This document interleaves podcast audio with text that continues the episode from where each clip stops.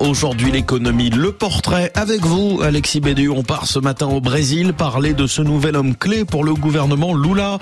Le nouveau président vient de nommer l'un de ses proches, le franco-brésilien Jean-Paul Prates, à la tête de Petrobras, la compagnie pétrolière publique du Brésil. Oui, Julien, Petrobras est considéré euh, pour beaucoup comme le joyau de l'État brésilien. Production plus de 3 millions de barils par jour, des bénéfices records l'année dernière. Jair Bolsonaro voulait privatiser la, la compagnie. Hors de question pour Lula qui place donc à la présidence de Petrobras un de ses hommes de main, Jean-Paul Prates, prêt à assumer sa nouvelle tâche. La politique des carburants est une question qui relève du gouvernement. Nous devons tirer parti de l'autosuffisance du Brésil en matière de pétrole et de la quasi-autosuffisance que nous avons en matière de capacité de raffinage. Il faut qu'il y ait un avantage compétitif pour l'économie et les citoyens. En même temps, rémunérer l'investissement dans ces activités est également un défi.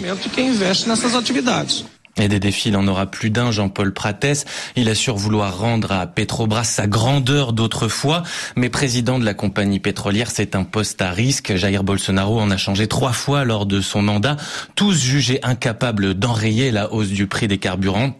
Jean-Pierre Favenec est spécialiste des énergies, en particulier du pétrole et du gaz.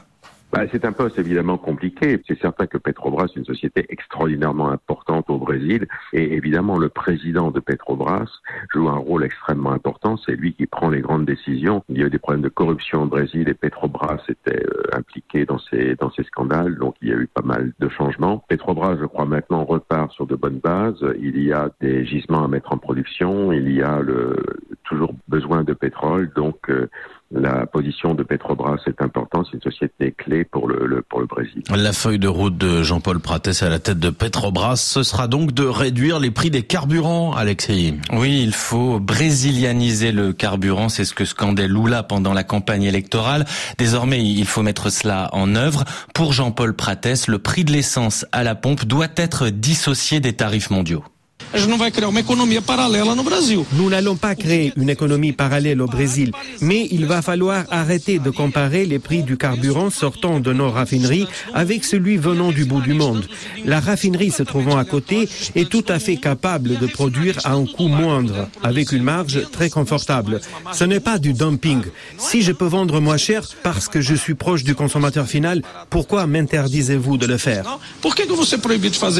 Échanger en profondeur la politique tarifaire, c'est impossible pour certains analystes, mais Prates, très proche des milieux pétroliers, également conseiller énergie de Lula lors de la campagne, peut être la courroie de transmission idéale. Et l'homme, Jean-Paul Prates, on le connaît peu, tout ce qu'on sait, c'est que c'est avant tout un expert pétrolier. Oui, et qui a d'ailleurs travaillé de nombreuses années à Petrobras avant de se lancer pleinement en politique. Il est vu comme un modéré au sein du Parti travailliste, premier sénateur franco-brésilien de l'histoire de la République brésilienne. Sa mère avait fui la France pendant la, Seconde Guerre mondiale. C'est là qu'il a fait une partie de ses études avec Jean-Pierre Favenec, un de ses professeurs à l'époque.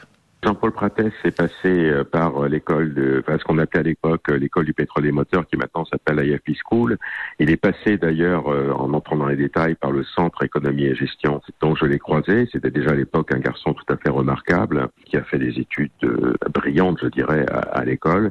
Son parcours reste ce qu'il est depuis le départ, c'est un parcours brillant, et c'est un homme de grande qualité. Un homme de gauche également, au Brésil comme en France, où il avait voté en 1980 glissant dans l'urne un bulletin François Mitterrand. Alexis Bédu pour le portrait d'aujourd'hui l'économie. Merci beaucoup, très bonne journée à vous.